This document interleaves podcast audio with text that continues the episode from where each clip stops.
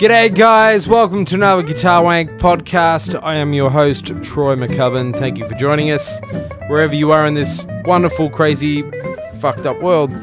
Episode number 96. We're going to continue straight on with Richard last week. I know a lot of you guys, we left you hanging right on the. He was deposed for how many days or something? Anyway, we're going to get straight into it. Uh, thank you so much for all the emails. Again, if you want to donate to Guitar Wank and save the old lesbians from something and help Guitar Wank continue to be Guitar Wank, you can go to Guitar Wank at, uh, well, guitarwank.com and uh, donate there, or you can send us an email at guitarwank at gmail.com. Let's get straight into it. Nice quick one this week. And back to Richard from uh, Fender. Scott, Bruce, what do we have in store for the listeners this week?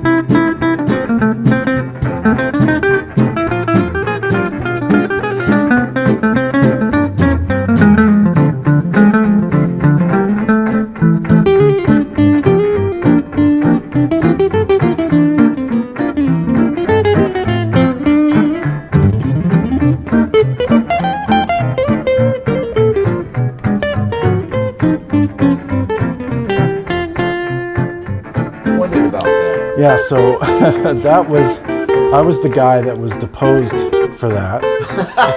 Sorry. Wow. That's I okay. I don't want to bring up any bad. It's okay. It's another great Fender story. He's still there though. Six days. Still there. Six Wow. days I was deposed for that. Eight hours a day. Really? I read ten thousand pieces of, ten thousand pieces of evidence into what they call the Bates log. Hopefully, you'll never have to have that experience. But you know, that's you know. So, Mr. McDonald, this 1952 ad from from Billboard magazine depicting you know whatever or this this article Dan Sis- Smith said this or you said that and and for six days uh, straight it really comes down to, to continuous defense and so if you don't defend your marks, which is which is why Fender sometimes gets the you know oh the big corporate overlord just coming and f- messing with me, the little guy trying to trying to make a living off of all your trademarks. Yeah, you know, it's like uh, because if we don't go after them, then when the next case comes up, all they do is bring it up in front of you and say, "Look, you know, these guys were doing it, and you didn't do anything about it, and you were Right. aware of it." It opens the door, right? and it opens the door. And so we were able to, um, and the other thing was the the company through the different ownerships, value around IP, intellectual intellectual property, was at different stages of awareness, right? So Bill Schultz didn't have a lot of a lot. Bill Schultz was a salesman at heart. I mean, he was just a terrific sales guy, and uh, had had a vision. Vision. So it's uh, yeah. I don't. I don't know. how But to so still, finish so, that so the bodies, everybody can copy the bodies, but Yes. they can't copy the heads. We did not. We did not win the body trademark because we couldn't show a continual defense of it for the Oh. 60 years. I see. Okay. Um, yeah. I understand. That and they said, sense, they yeah. said oh, you, you, you didn't you didn't do what you needed to do through the 80s, 70s, and 80s, and so by the time I got into the seat, you know, of course, I was, you know, working with lawyers every day, and so there was a higher level of what it takes to keep a mark and defend a mark, uh, but we couldn't really do anything about the past. So we have the headstock shape.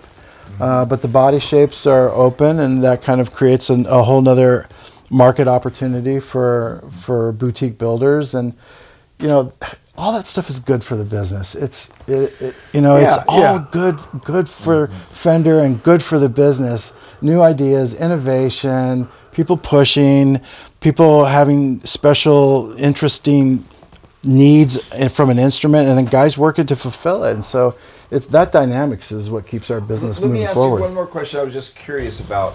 Um, you guys obviously use noiseless pickups sometimes on your guitars because you know how the RF these days is like insane. There's a radio station on every corner, so Right. so normal single coil pickups hum. Yeah. Do you guys have a noiseless system, or is it just noiseless pickups? It's um, it's noiseless pickups, Uh-huh. um, and I, I'm familiar with John's system, so I can kind of see your where you're coming Well, I from was maybe on that because question. you know that Russian guy Ilitch. Mm. He approached you guys, I think, at one point, but you guys weren't interested, I guess. And then he went to John, and John was interested, and I guess they worked together for maybe something like five years, I guess. And then John came up with his own system right. that I actually think is better. That's right. But um, we have messed with it for for on and off for a while. Um, we never we ended up feeling like the solution that we had in the pickups uh, by the time we got to our fourth or fifth uh, revision of noise. We started with Lace Sensors, and I Right, when I I got remember the job, I was like, yeah, they have no like profile, no personality. They're Yeah. they're too perfect or something. Yeah. I, I don't know what it was. Um, but you know, I'm playing a Strat with staggered pole pieces and looking for the qu- quiet place for when I I've seen solo. Mike I've seen Mike, Mike Landau do it a million times. Yeah, it's like, this is like my this. solo. Okay, Yeah, this- all right, here I am. I'm not going to fucking budge from this spot. I've seen it a million times. I've been there too. I've done it myself. I still play that guitar, so I'm totally, you know, I'm, I'm, I'm looking for the one place where I can stand. Yeah. Um, so, so we have uh, put a ton of research into that, trying to keep. There's a chaos and there's something special that happens in vintage wound pickups, and really trying to to to keep that while making the noise uh, go away. And we haven't done any type of noise canceling circuits uh, today. but what's your current noiseless pickup that you like the most? The pickups that are in the lead are probably like Gen Four or something noiseless pickups, and they're Uh-huh. They're they're those, they're Uh-huh. great. The last, uh, I'll send you a set. The the last the last round of uh, pickup development manifests itself in uh, in the Elite series products, and they were designed by Tim Shaw. Uh-huh. uh Tim has been with us for years, but he was the guy that worked with uh, um, the original humbucker uh, designer. Um, come on, you guys Duncan? are guitar guys. No, the original guy. Oh, see, Seth. yeah, Seth. Lover. Yeah. so he's he's from that that uh, Right. that school, right? Cool. And so, so you he's probably know Steve Blucher. very well. Steve Yeah. is an awesome guy. Uh, Steve, when I had that Strat, um, the Dog Party Strat, Mm-hmm. and I was touring, um, and I was just having like insane problems with hum everywhere because I'm kind of more of a high gain player. So just you know, I'd hit Chicago or or New York, and it would just be like the hum was louder than the note. Mm. So Steve sent me a set of um, what were they called? Uh, something SNs, something maybe. I, I can't really remember now, but SCNs. I can't remember. You know, it's been so long, I can't remember. But I had his favorite. They were his favorites, and I had that in the guitar for a long time. Yeah, until he- for many years until John came up with that Ilitch came up with the noiseless system. I was using those pickups, the Steve Yeah. Blucher pickups, for many years because you had to. I mean, there was just no way to play in a city because the Oh hum yeah, was so. it's just so, bad. yeah. I, I, know exactly what you're talking You about. know- you Steve, what's, uh, Steve's an awesome, awesome guy. Larry You was You know what he told me to that was him. really interesting is when I, I played in New York a year before the World Tra- Trade Centers went down, Hmm. and that year you could play as loud as you want with lots of gain, and there was not a bit of hum because all the radio stations were up above the World Trade Centers. Hmm. The next year when I played there and the trade centers were down, the hum was louder than the note. And Steve told me it's because the radio stations are no longer up in the sky; they're on shorter, buil- you know, like smaller buildings all over town. Wow. So the hum, the year after the World Trade Center, Yeah. you couldn't play. I've you know, never so- never heard it expressed like that, but I totally Yeah. believe it. Yeah, yeah. I mean, I, I was What fighting about, what Budweiser about signs. cell and phones stuff. and stuff? Does that that doesn't affect? I don't think cell phones affect it like RF though. If you know, if you put your cell phone up there where your pickup is, you hear the that little weird. Oh, you, you, you put that- your cell phone on the amp. Yeah, yeah. I know my my first wireless, uh, my first wireless. We were doing an outdoor gig, and there was a band at an inside a venue right next to it, and we finished playing the song, and you know it was one of those but up but up bump, mm. and then. trombone starts coming out of my I got a twin reverb and I'm like what the fuck? and it's like and I'm just like what is that so the guy had the same in the early days of wireless was on the same I was on the same frequency as as the As he was, he was catching. Yeah, yeah You know what? When on my embarrassing. embarrassing on my latest record, there's a sound effect that is really fun, and I, and the way it happened was that I wanted to use this uh, like envelope filter. So I thought I was going to play something funky for an Tiwa intro to this something, tune. It was yeah. an envelope filter, and I plugged it in. And it started picking up a Mexican radio station, but yet it was going through the envelope filter That's and because of the single coil pickups, and it was buzzing and humming like crazy, and it ended up being like a really interesting because it was actually playing music. Wow. Like the, the voices turned into music somehow, and it just like became this awesome intro for the song just by accident because of single single coil, Oh, coil yeah. pickups and their noise and Oh, their yeah, hum. yeah. So it's it's all you know. I mean, it can be. What good track is that again? Vibe station. That is on the main track. yeah, on the- jazz. on the Yeah, yeah. That's jazz. jazz, we call that jazz Yeah, well, yeah, you just make- you make- like you're you hearing use what you got. Yeah, yeah, yeah. That, like, that's the other just an side of it, you know. That's awesome. To me, I mean, there's there's the side of you know you got the sound in your head, you want the right gear, you know, and I mean you're you're you're always looking for that, you know. yeah But there's the other Tone side, quest. the other side of this is what you got. Make music out of it. that's you we call like- that the Roy Buchanan side well, you have to get your amp no, out of Hawk there's a, to- there's a, there's a, there's a musician there's a there's a magical musical quality to dealing with what you've got Mm-hmm. And making it work in the moment whether it's whether it's plugging in and getting a Mexican radio station Or two- or whether it's sitting on the beach and somebody handing you a guitar Mm-hmm. or whether it's you know you're playing a, a, a, backline amp that's Mm-hmm. whacked out yeah in a new place, or playing with a drummer that plays particularly weird, that changes your, you know, when regardless of what you're controlling, it, it has so much effect of the overall frequency spectrum that you have to yeah alter your playing and your musical concept. And you know, to me, that's just as much a part of the beauty of the music as the search for the holy grail of tone. Oh yeah. Well, And every every venue sounds different. You Yeah. know, outdoor gigs, I used to just ah. suffer, Oh. suffer trying to to Yeah. find my sound. and- Right. yeah. What, I'm what was, selling. I'm selling my cabinets because of outdoor gigs. Yeah. Right. It's Because just, I've been doing a lot of outdoor gigs. And, It's really and hard. my cabinet is an open back, and it just, yeah. Just it's Yeah. dis- it's gone. It's useless. Well, you know, and also Yeah. the latency Useless. of tube amps are really difficult. It's in, different. In, in uh, you know, like God, ever since I've been going as lightweight as possible, you know, in my old infirmed age. Uh, one thing, one thing I have noticed is that having like those solid state amps is like outdoors, particularly like the, the it's focused right in front. You're getting it Mm-hmm. right now, right in front of you. It's not dispersing to the wind, and, and then when it disperses, all you really get are these like these thin highs. You know what I mean? Because all the body has kind of left the room, and you're left Right. with a part you don't want. You know? Well, so many of the new amps, when you strip the the effects and everything away, the sounds are very fatiguing, and Yeah. they're they're not like the things we're we're used to, where you know the purity of a a champ or Yeah. something, right? It- It's, Yeah.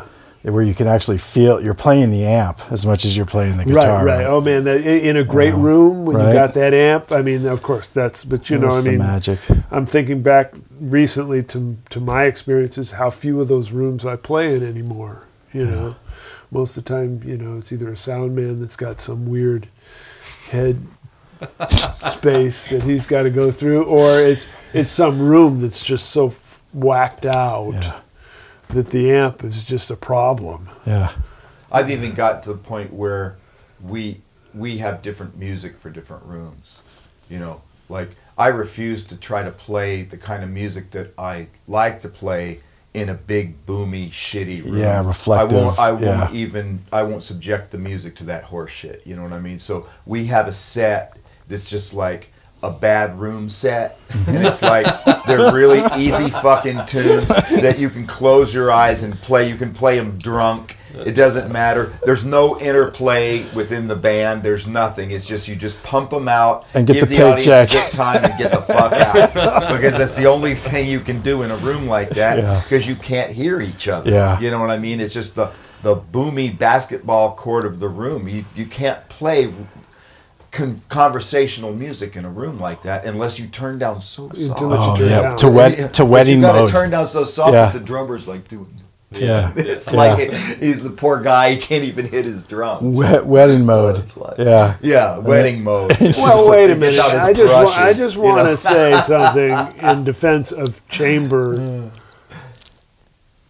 quality music. I mean, there's a lot of great music being played by brilliant people who have beautiful tone and a really soft volume. Oh yeah, great. Oh, I mean, those rooms You know are. what I mean? nice What you might call wedding volume. I mean, I instruments. play Yeah. with guys that their drum sound is so beautiful and they're burning, but it's not loud. Yeah. Particularly my guitar sounds way better from the mezzo to the piano. But you know? what kind of a drummer could possibly play I- a room like that? I know a lot of guys. you of play guys. drummers that can play I, that I, soft. I, I can name you three or four guys that, that yes. that Yeah, because I mean, the only drummer that I've ever played with that plays that soft is probably Mike Clark, or uh, who's one of my, he's one of my favorite guys. What's uh, what's his ah God Smitty? Scott? No, oh hell no, that was a joke.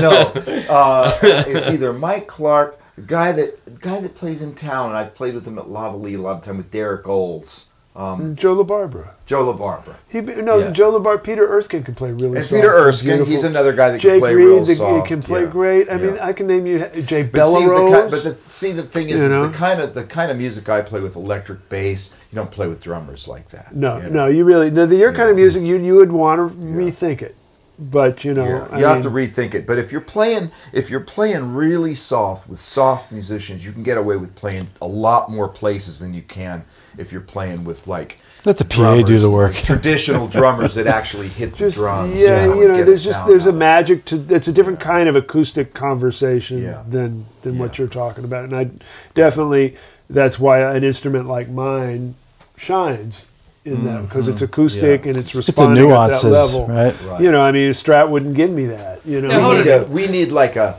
a semi-dead room. It's not not completely dead because that ruins the whole ambience. I, I need a semi-dead But, audience. Yeah, right. semi-dead. But it's, That's not a struggle, is it? you, you- you know, it's like a perfect example is like the baked potato. It's not totally dead, but it's dead enough so that does the sound isn't bouncing around all over the place. It's just kind of nice, like Alva's. You know, have you ever been to Alva's down there in San Pedro? No. That's a beautiful room. It's like really, it's it's dead, but it's not so dead that it's. A But he can control that. You know, he Yeah, can you open can- up those you can curtains, open up those, um, and it becomes a really live room, which is Yeah, beautiful. actually, they what's nice about it is they have these big um, rolling uh, baffles, and you can roll them as far away from the stage as you want. So you can That's get to you can make it as dry or wet as you want. and It's really nice. That's That's awesome. It's a great. great room to play. It's Well, really the fun. the high powered stuff isn't selling anymore either. The high powered No, amps. I no. mean, it's John it's not it's not just same us old thing. guys. Oh no, no, no! They no the PA guys. They, man, they don't want my people school, don't want big amps At anymore. my school, they're doing shit that I I mean it wouldn't work for me. They're putting, they're using smaller amps, of course, and they're putting sneeze guards in front of them. Mm-hmm. What do you mean sn- sneeze guard? Plexiglass. Plexi- Oh, okay, okay, deflecting. You know, like Yeah, a yeah, salad yeah. bar. You Yeah. know, keeps you from, Sneeze sne- guard. from breathing on the salad. That's perfect. you got you go s- watch a guy like Joe Bonamassa. He's got like three Tweed twins, which are like probably 85 full on 85 tube watts. Loud. Turned all the way Right. up, and so he's got more than a sneeze guard. He's got like a plexi wall, like Stevie Ray had Yeah. in front of his thing. Marvelous tone, but very few guys are playing that loud anymore. You know, and yeah, and these guys are telling you you can't play. I mean, I say, well, I can't hear myself, and they're like, well, we'll put you in the monitors. Oh, and I say, yeah. you don't understand. Yeah. I don't want to hear myself in the monitors.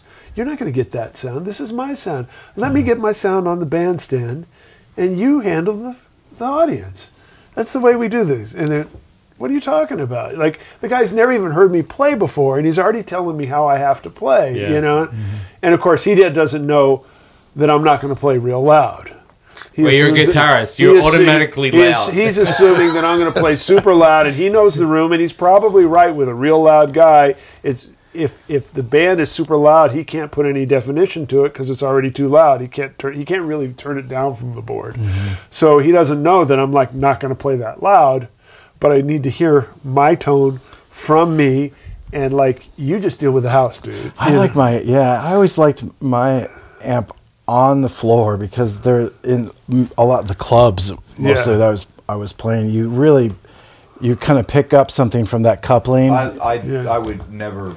I always have my cap. yeah, always put it. Yeah, me too. And I it on the also. I also so don't much like better. it right in my ear because if it's No. right in my ear, I play too soft. Yeah, But another thing is when you have a big when you have a big room. I played a lot of really big rooms, and we don't play that loud. But a lot of times, the sound man will turn it up, Mm-hmm. and so I have people out in the audience who police him, Yeah. and and say, look, you know. I know you want to turn it up because you're used to mixing rock and roll bands or whatever, but this Yeah. band, I like loud concerts, but I mean not. You know, when I, I went and saw Jeff Beck. I Oh my gosh, the- I, love him, but he's pain. It's painful. Well, yeah, but I mean, it's probably loud on stage. But what my point was when I saw him at the amphitheater, the sound man had it a real good volume. Like you know, I, we were in the middle of the room somewhere, so we couldn't even hear the stage, just the PA. But he had it a really nice volume where it's loud enough where you can feel a little bit of bass and it's nice, but mm-hmm. it's you can talk. I mean, it's not it's not definitely loud. Oh, know, yeah. deafeningly loud, and that's the kind of volume I like to have on my shows. But to do that, you really need somebody in the audience to talk to, to be there at the sound man and say, "Hey, man, it's too loud. Turn it down." Yeah. Because I'm seeing people out there doing this, and that's not us on stage. That's the PA. That's the Yeah, sound. yeah, I've doing. I've been to a bunch of Beck shows, and there, in some theater, smaller type of rooms like Dodge Theater or whoever the Then it's corporate. super loud, right? Wow. Because he plays loud. He I'm plays surprised he still loud, does. yeah. Didn't he have a tinnitus problem or, at one time? Townshend had a pretty pretty No, they bad just one. shove but- earplugs in and make us have tonight. yeah. It's, it's the gifts that keeps giving, right? Yeah, it, it is. Yeah. Well. you Is it is he a guy that's been working with Fender over the years or not of late? Jeff. Yeah. Oh yeah. Yeah, Oh, yeah. he's he, He has the noiseless pickups, Yes, right? He's yeah. playing with noiseless. how's how's Yep. Jeff to deal with? He's a really nice man. I've only had a couple of meetings with him. Yeah. Um, he's a pretty shy guy. Yeah, Had some great conversations because I negotiated the um, the Yardbirds era Telecaster Esquire to be technical that we did 150 i think we made 150 in the custom shop. And that took many years of asking through jeff's management who at the time i think was ralph baker maybe or something like that. And uh, finally remember how they used to put like the missing kids on the, the milk cartons i made i made a milk carton that had that esquire i was like have you seen this guitar and i sent it to his Have you worked with Sent it to Mike? him. Mike Landau? Yes, we Yeah. we uh, we did Mike's amp, Right. and uh, which is a modification to one of our hot rod amps. And then uh, we had a guy that w- ran our custom shop, um, who's really creative, really clever guy. Mike Eldred was his name. Uh, yeah. you know Mike, I know yeah. and uh, and so Mike uh, had made made guitars uh, for Michael, and so he's he's got that red. Yeah, I played one the other day Yeah. because my friend brought one over. One of the Mike 65, Landau is it, or- um, custom shop guitars. I really Yeah. liked it. It sounded good. It's a Sounded really beautiful good. guitar, and Yeah. what a great what what a great what a great player. Yeah, Yeah, it was awesome. shit, man. Mike's one of my. Yeah. Mike mixed two of my records. Oh, I didn't know that. And, yeah. uh, yeah, and and um, we're we've been friends forever. You know, like, He's, uh, he's a great guy. very nice. Great player. Nice guy. Jeff was very nice. He's done presets for us in amplifiers. Yeah. and, uh, the interesting things with with he's very low maintenance, but he breaks guitars, and it takes about a year, year and a half before he uh, before a guitar cycles into that position. He even a custom shop. Jeff Beck model Stratocaster. The necks aren't big like they used to be. They're still a little bit bigger, but those first ones were were Huge, Huge, yeah. Um, yeah. but I was asking him, is there anything that you know, gear wise, you want to you want to play with anything? Is there any anything you're thinking about? And he goes, no, but is there a way to like break them in a little faster? So kind of pre maybe you know pull some something off the shoulders a little bit, or you know just the way necks necks play in. Uh, but for him, with that tremolo, a floating tremolo style, that guitar has just got to be set up perfectly. Yeah. And I think for him, it's a whole system thing that has to really. It is. It is for me too. Yeah. It's like the It's every- the whole it's- the whole Sir modification of the Fender Bridge. I I don't know if John wants me to give away trade secrets, but it's it's like pretty fucking. There's some. Intense. There's yeah, and it's yeah. It's intense. It's like to make them work really well, Yeah. depending on your style, and if you're heavy-handed, good luck. Yeah, but it, it's it's intense, man. They do so much to it, and also, you know, my arm is twice as thick as a Fender arm.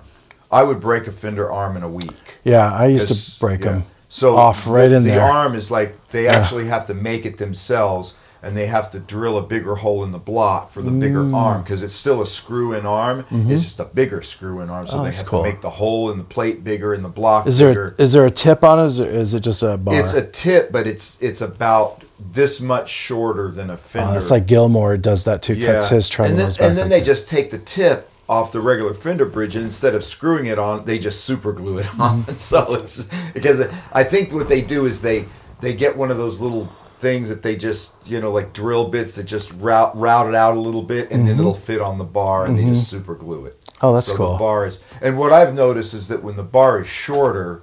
You can bend notes in tune much easier. I think that's this, David Gilmour. did The same thing. They cut Yeah. they cut him like off I've got and calluses here because to bend the bar down is fucking hard. Yeah. But but you can really you can because you know if you if you have a traditional fender arm, then you would be if you had it in your hand, you'd be picking up on the neck, right? So this brings me back to picking in between the neck and the bridge. I mean the neck and the middle pickup. yeah, versus and a real a real rhythmy pickup sound up front. right. Yeah. And then and then that way, I can even rest my hand on the bar and it won't because it's so it's so incredibly hard to push down. Yeah. yeah. And then when you do push it down, it's easier to play notes in tune because it's so hard. Yeah, I screw. I take those claws in the back and I just wrench them down. Put Oh. like five springs on them. It's like you have to jump on it. Right, But I could, I could re- when you were talking about breaking arms off, I could remember sitting in a hotel room, you know, looking at my trem block with the with the arm broken off flush, going. You know, what am I going to do? And so, if anyone ever, is ever in that situation, here's what you do: you take s- anything you can to make a little punch hole Yeah. Yeah. off center, Right. and then you take something like a scratch awl or something that's very sharp, and then you make counterclockwise Yeah. rotations inside of that little dent. So many times. And What you I- can what- unscrew. What, it's, what uh, I do is.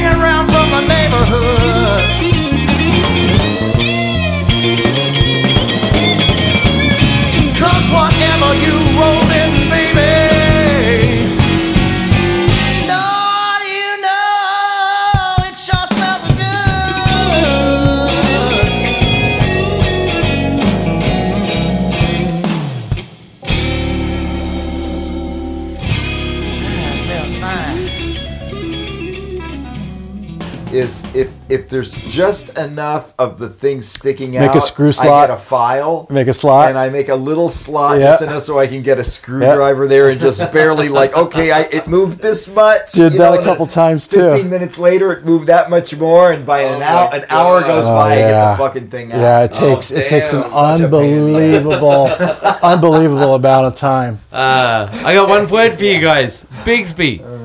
Bigsby, yeah, Bigsby. I just not- I just had lunch with Fred Gretsch They- today. He Oh, owns you did? Bigsby. Yeah, They Oh, look man, nice. they looked that's, after me. That's not a bridge that stays in tune real well. I know, but that's the that's the the love of it all. maybe if you break a string, it sort of stays in tune. Oh Yeah. yeah, right. Yeah. That's not one that's. But you lo- you love that. You get the sand cast. Uh, They they gave me that.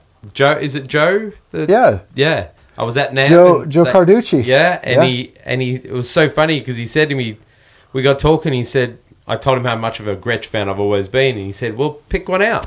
I'm like, what? He said, yeah, pick one out. And he pointed me in the direction of this beautiful Mm-hmm. falcon.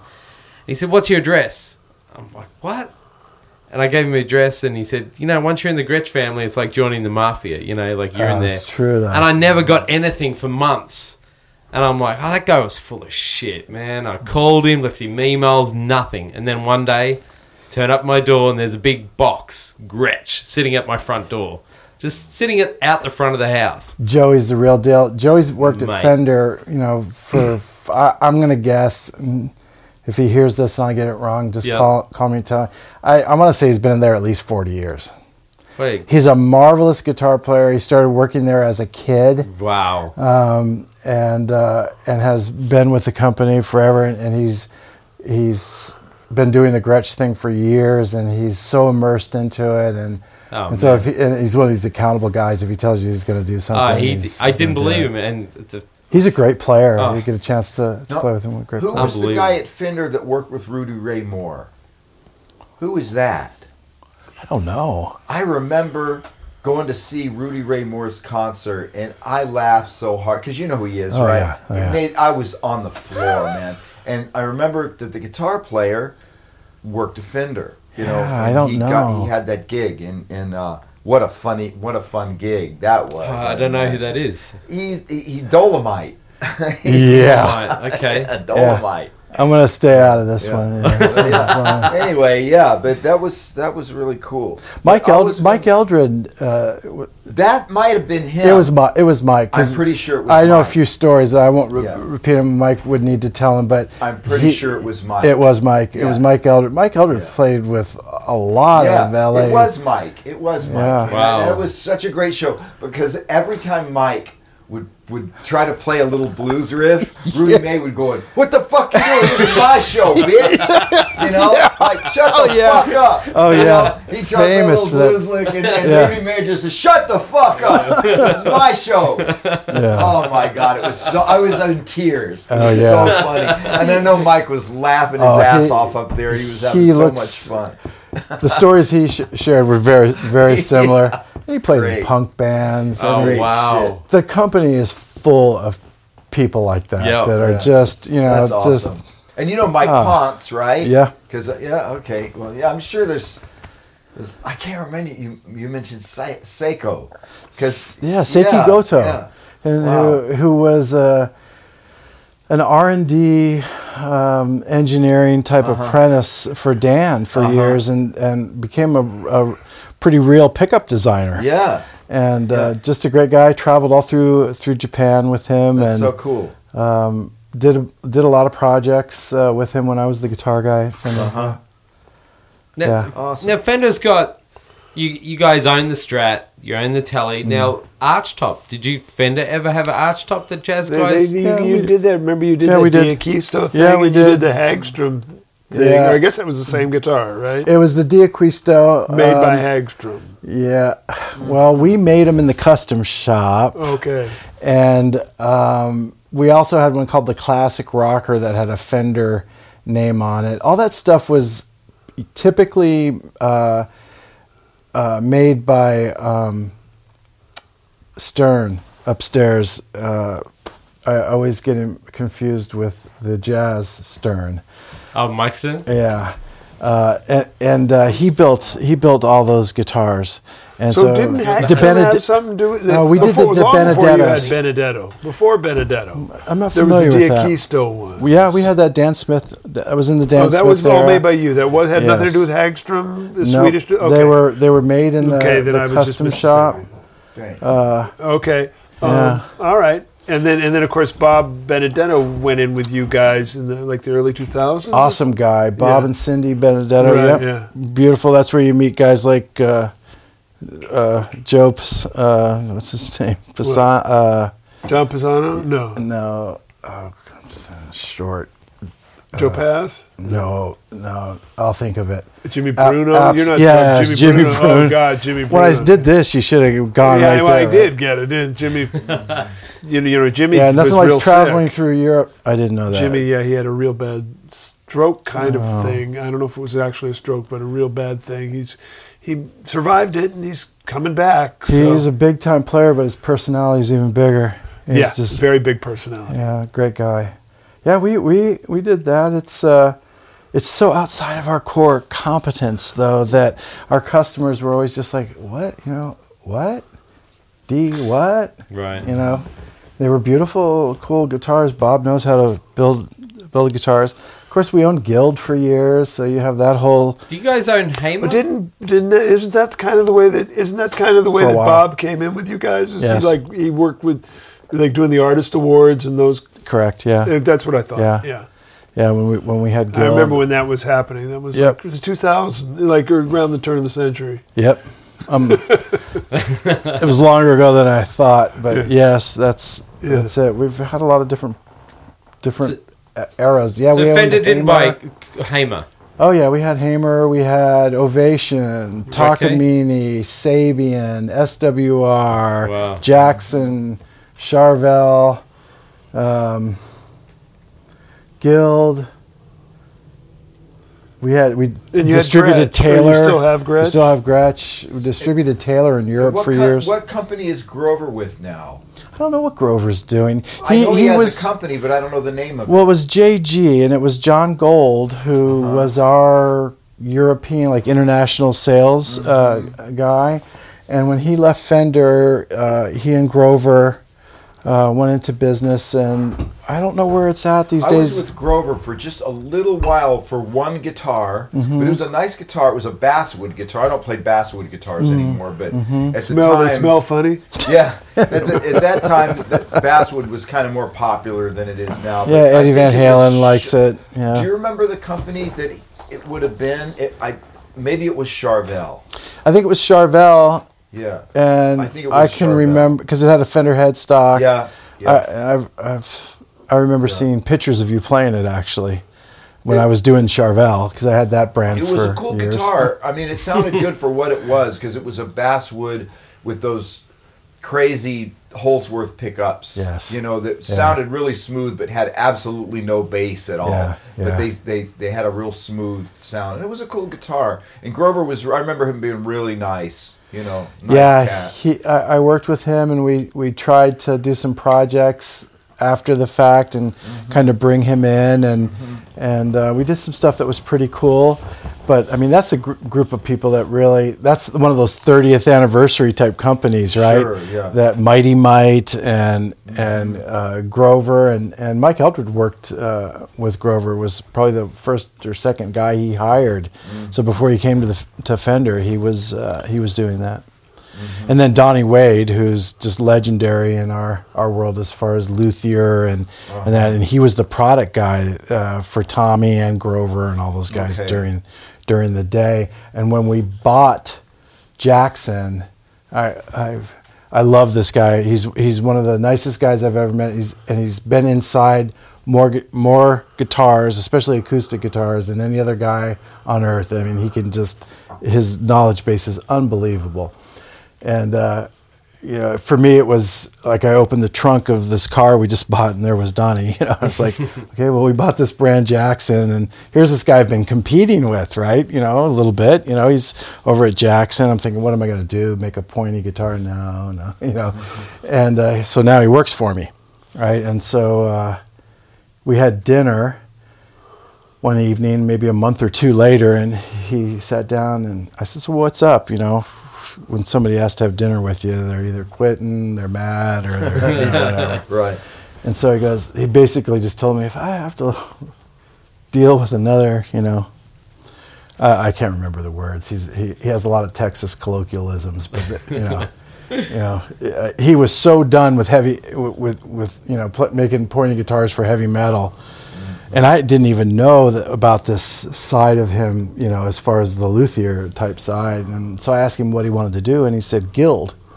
I was like, okay, well, I just got that too. We, I had 29 brands at the time. Wow. And uh, so I put him on Guild, and we did some really good work together. And, and he's still still at at Fender and our specialty brands, where we have uh, Jackson, Charvel, EVH, uh, and Gretsch. So he still So you, you let go of Guild. Guild Guild's back. Uh, Guild's over with uh, Cordoba guys. Cordoba guys, Yeah. yeah. Yep.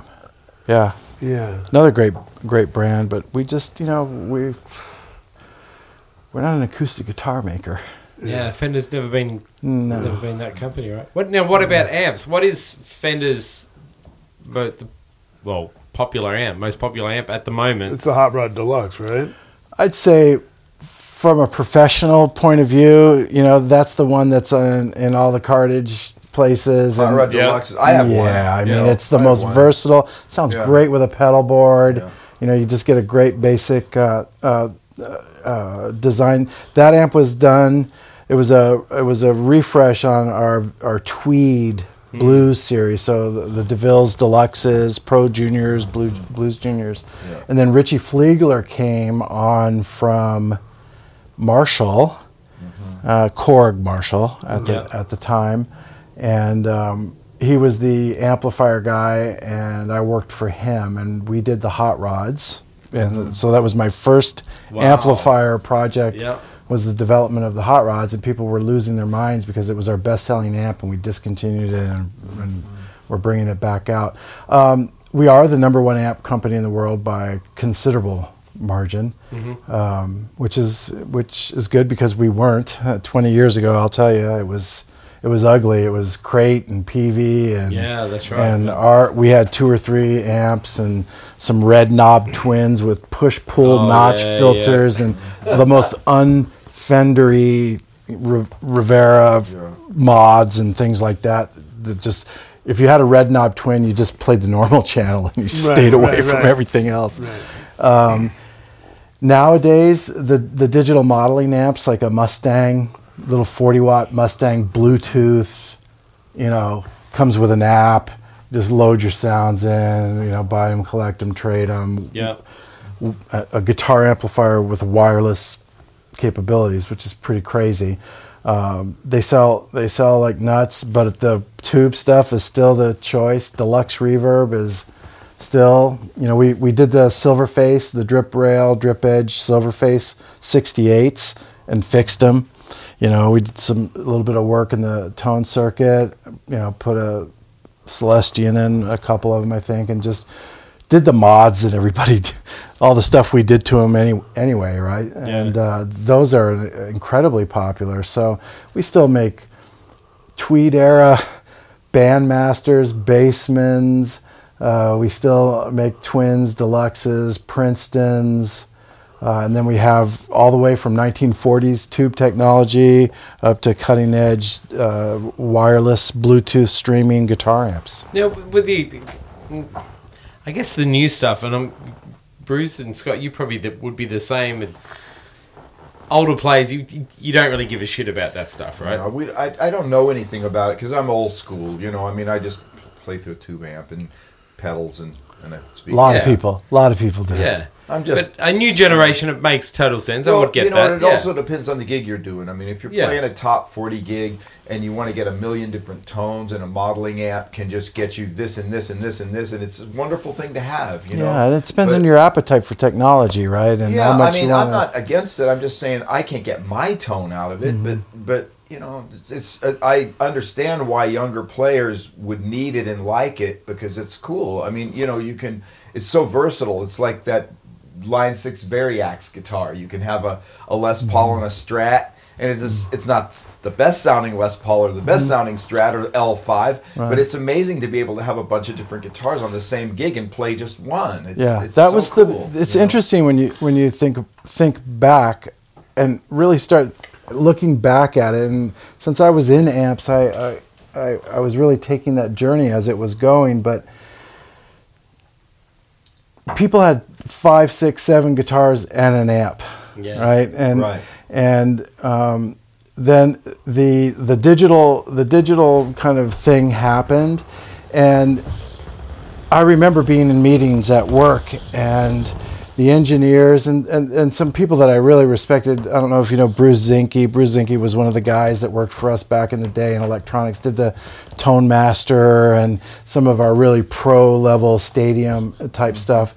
Guy that was was hot rodding amps for Santana when he was 18, you know, Princeton's and that and we, you know we a lot of passionate conversations and what was happening was that the bear that the barrier changed from it being about great tone and feel and that to about versatility and a little bit funner so if you if you were in a wedding band you could p- play top 40 and you could play this well inside fender i'll just admit it at the time you know what I was pushing up against was we had a lot of tone stops. We had a lot of people that were just like, "Oh, that's just shitty," you know. The Bassman sound sounds nothing like a Bassman. The you know the the the plexi Marshall sound does not you know, and you know what? Nobody cares. they don't care because they probably never played a Bassman on Yeah, they don't have seven. to- they have nothing so to nothing times. to compare like you to. have your amp model of a plexi, uh, a, a plexi, and, and people going, man, this sounds great, but they don't have a five thousand dollar plexi Marshall to compare it to. Blowing their hair, right? like, Yeah, you it's know, like- of course they're gonna like it. And so it took us a while actually. So line six came in and pretty much kicked our ass, you know, for 10 minutes. And I was busy over here and I looked over and I was like, oh man. So we got busy and, and really took our solid state amps into the digital, and first into 56K. And now today what we have is the same technology in your phone. It's the ARM, ARM type architecture Um, it'll it'll come to that point. Look, vacuum tubes are getting harder and harder and harder to get. The tolerances aren't there. When you're making a high gain amplifier, we buy. I don't know what our what our yield is today, but by the time we're done testing them to get them into an amp like a hot rod, to, you know, deluxe or something that is, you know, it might be three or four tubes out of a dozen that today can pass that type of Yeah. stringent. John says the same thing. It's so difficult, very, hard. very hard. difficult. hard. So That's why he says like if you've got good tubes, I say, John, should I replace my tubes? How old are they? Three years old. And he said, Do they sound good? Don't fuck with them. Yeah. You know, because because the chances of you finding tubes that sound that good are, luck. are not good. Good So yeah. Just keep your tubes if they sound good. Yeah, and then they sound when they sound really good. That's right before they get ready to go. Right? It's like- yeah. You're like, damn! I'm like, Yeah. this is like the holy holy grail sound, and then Yeah. poof. Model it. Well, that was the like problem. a battery and a distortion pedal. Sometimes they sound the best when they're just about to die. guy. And then, Yeah. and then they die, and it's like, oh fuck! Now I got to put a brand new one in there and wear that one in. Yeah. until it sounds right. And if you haven't spent a lot of time in front of a tube amp, You wouldn't know. you wouldn't know. And so, you, you know, we talked about playing the amp. That's definitely a tube amp thing, right? I mean, it, you think you, you, you're building some improvisational motif, and then all of a sudden the amp says something back to you. You're like, I think I'll just stay where I am for a minute. right. It changes the way you play, right? But the f- modeling amps, they're snapshots. They're snapshots of what a deluxe reverb or a twin or a plexi or an AC30 is doing at a, at a specific point in time. and then they r- raise and lower the volume.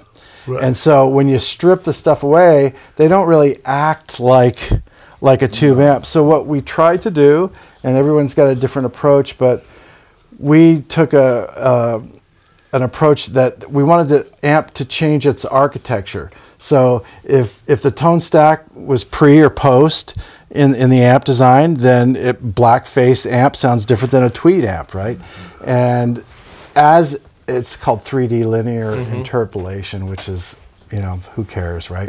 it's good math though. Yeah. And so that that dynamic that when you turn the amp up and what what happens at at the bass and and treble frequencies because they just move all over the place mm-hmm. right as you turn the volume it's not like this is a this is a fender deluxe and and now this is a fender deluxe louder a fender deluxe turned up sounds completely different than a fender off, deluxe yeah, turned down you yeah. know and so i think we got there with that tech, with that approach to it knowing that now when you turn it up the the bass has got you know you got to want to turn the bass down because it's just going to go nuts we got that right, and then we were able to really kind of progress and and take market share, and more importantly, please players. Uh, I loaned him uh, him being Bruce sitting next to me. He's pointing to me. I let I lent him one of our, our really like ultra, you know, new wireless Bluetooth streaming versatile you know amps, and it it, it didn't fit his bill except that you could pick it up. right. It was was very light. actually. It was light. Troy, Troy, I brought it over here. Troy played it too. Yeah. But the one you need to check out is is there's there's amps called Champions, Mm-hmm. and they have the digital engine and just a regular user interface like you and I grew up with, and so and it weighs nothing, and it's not screens that you have to look for, and you know if if you have a Kemper profiler and that's what you do, that's a great thing. But a lot of us just use a basic Well, good I mean, tube amp know, and a I'm, pedal I'm, board. I'm, I'm open to checking anything out. I'll loan one. I mean, I'll I've got, to you. You know, and, and the funny thing is, is, you know, I'm just going so much more over towards the acoustic, you know, because Mm-hmm. I'm just pissed off that the guy who invented the guitar didn't make it loud enough in the first place. Are you playing those accordion amps like the jazz guys do? Oh man, well I I sure love a couple of those old accordion amps, Yeah. but I'm not playing. Yeah. them. No, I'm I'm actually I got a couple of different solid state things, and I'll be happy to show them to you. And they're really nice sounding amps for particularly the guitar I'm using and the volume I'm playing. And they're easy and and of course they're easy and they're also stable. and they don't break down. And yeah, You know, I mean, I hit a lot of speed bumps, and I work a gig almost every night. So it's Mm-hmm. not like I can be taking my amp and babying it and carrying it upstairs Mm-hmm. every night. You know, I got my Pro Reverb. It's sitting in my studio. It's a at great home, amp. and I I love that thing. That's a great It's amp. running great right now. You know, the next time it comes out, it'll be for a record date, and I'll put it in the back seat, and I'll put the seatbelt on it, and I'll put it, and put it in the baby seat, and I'll take it in, and it will. And I got it. I got another little Princeton reverb that I just love the shit out that's a great recording amp. You can't. Yeah. It, it, the deluxe is you know at 22 watts, but that's about 12 Right. typically. And um, boy, you can get a great. sound at a low volume. yeah, yeah, and get into the power power tubes, right? Right. Everything is preamp today, and I, I think that's part of the the fatigue. But when you hear somebody that's got great tone, and you hear somebody like Landau play, it's like they're in the they're in the the power tube section of that, that amp, and that's where the chaos and the and the girth comes from. The mm. preamp distortion is, you Yeah. know, it, it just makes everybody sound the same. Where the where the tube distortion at the power end, it's the nuances of your playing that really get mm-hmm. are It's articulated, right? And That's why I pushed out the windows and walled them up at the house. at the house because I play fucking loud. I, I, I don't use anything below a 100 watt amp. oh I- my I don't. still really, I love 100 watt amps, and Yeah. anything else doesn't sound as good to me. yeah, So it's 100 watts or nothing. yeah. Well, you So you and I- Bonham also get I along use great. a, I yeah, He's a 100 watt amp, and and you know it's loud, but it's it's what I want. It's the sound I want. I can't Mm-hmm. get it from a smaller amp because there's. I'm like, where's the beef? Yeah. Mm-hmm. Where's the? I don't feel it. I don't. I don't hear it. I don't hear the thickness. Mm-hmm. You know, and and I, and I and I, so many guys. You know Cliff Coltrari.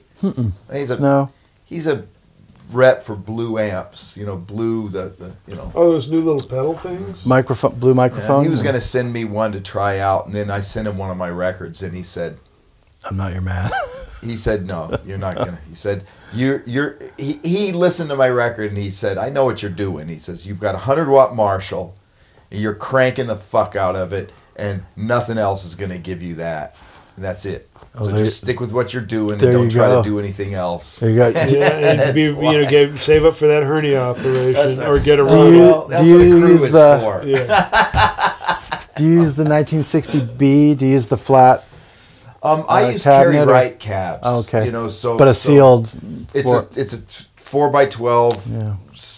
You know, closed back cabinet Yeah, with yeah. greenbacks. And, Yeah, and so, that's yeah. my shit. You know. Like Yeah, I the like that. The flat one. I, li- I like that. That's Yeah. a great. Yes, That yes. B the shit, cabinet or whatever. That's a great sound sounding you cabinet. really like you talk about your tone of that. You can't you can't beat that. No, That just You feels can't. like fucking bulls. And I and manly, I, like you're just No one- fucking on a I- Harley you know, I- I- Davidson, I, don't want to be drinking a, a, beer. I don't want to be a prick, but you have no man. If I told you how many people came over to my house to try to change my mind about this or that, Yeah, yeah, yeah. and they bring their little fifty watt amps and their little their their other pedals Yeah. or their their whatever they have you, and I just play and I just go, this is what I'm used to, and they just go, holy fuck, you know, like it's a fucking Marshall Plexi and a and a four x twelve with greenbacks. How are you gonna beat that? That's well, not only like- how are you going to beat it, sound, but you your whole playing style ends up being Yeah, it's- influenced, and so it's- it's a yeah. system. It's not like you can take one of the organs out and Yeah, put a new one in. is Yeah. anyone getting close? Yeah. Do you think anyone's getting close to replicating that at a volume that pe- we could Doesn't play get you a with? victory. Yeah. The humans can interact with it? because Yeah. my my amp um my amp that I use live is a Suhr amp and it's basically it's a plex it's a 71 Marshall modded with a master volume and an effects loop. And the only thing I use the effects loop for is just a volume control in it so I control the master. But the thing is is that contrary to popular belief, the, the power tubes don't have to be melting and running out the back for it to sound good. Right. They just need to be working hard. Yeah. Mhm. And and they don't need to be and it's not that loud when they're working hard. Right, Like like right. you know, we don't play that loud. Mm-hmm. You know, I'm using a master volume because the the master volume makes it into a crunch amp. Right? And then the pedal does the Mm-hmm. Gives you that rest. middle that So middle it's sound. like yeah. it's the combination of the pedal and the crunch Mm-hmm. that gets gets you the nice tone. And the power amps are just loud enough so the amp is actually working. Mm-hmm. And that's not that loud. Yeah, Now yeah. now if you turn the amp up to its like I'm playing it on about four. Yeah. If you turned it up to about seven or eight, that's when your eardrums would start Yeah, yeah. like you'd start going, Oh oh my god. well, that's that circuit. I mean, if you take that Yeah. circuit, if you take a, a 59 Bassman, lay it on its yeah, side, cut it off, you're looking at that. Yeah. Same you know, thing. Put yeah. put you know European tubes in it, Yeah. but that that is the circuit. Townshend, Yeah. you know, with a I think it was probably a Gretsch that first. Who's that's next? what uh, that's what the Suhr Bella is. Is basically a Bassman, Yeah. kind of a Bassman Yeah. design, It's and a with a great few little Bandmasters things. Bassman. Yeah, love it, man. Yeah. But but then again, you know, when I record, then then I can turn it up all the way because I don't have anybody. I don't have anybody in front of the amp holding their ears, and I can turn it up as loud as Yeah, I are you in the control booth? Yeah, yeah. The, You the wouldn't be in the another room with it. No, no, I know, but the room how? No, if I want to be in the room with it, I can. I can put headphones on. Yeah. And go in if I need to get feedback. In Right. other words, like if I want to play a really long note and get feedback, then I will put headphones you go on in, yeah. and go in with the cabinet Yeah. and screaming loud. And I have a remote control for my computer that I can hit stop and play Yeah. through Bluetooth. And then I'm being and then there with the cabinet with headphones, and then it's so fucking loud. But I can only do that for like A little bit. little bit at a time. Now hold it. I, Otherwise, I've done the IR things with like the the Suhr reactive load, right? yeah. And playing through the speakers, and, and it sounds good, Mm-hmm. but it still does. It's nothing when I play directly through my Because cab. you're not, you don't have Yeah. the pickup interacting with the speaker. You Yeah. just got the monitors. Yeah. It's not the same. So that's that's where If it loses that's out. the thing is when you're playing rock, rock and roll. I mean, Yeah. I'm talking about hardcore. Monitors don't really, No. you know. I mean, I'm playing jazz, jazz fusion. It's like I don't need every note to feed back. It's like I'm playing lines and I'm playing melodies and stuff like that, and I don't really need what I have live, where every single note is trying to feed back. Yeah. I love that, but I don't necessarily need it for a record. But there are times where you want to do it, Yeah. because otherwise it doesn't sound like a real performance. So every once in a while, I go in there with the headphones, play some solos and stuff where everything does want to feed back, and Right. it does, and then it sounds more like a guy standing in front of his cabinet, Yeah. which is you know, which is a good thing. Yeah. Just hurts your ears, Yeah. man. It's like so fucking loud with the hundred watt amp. That's the beauty of, uh, I guess, recording of a small amp. You can do that And still get the s- dynamics. Still get that thing, but you don't get that heavy. Yeah, the heavy. That only a hundred watt amp will give you that Yeah.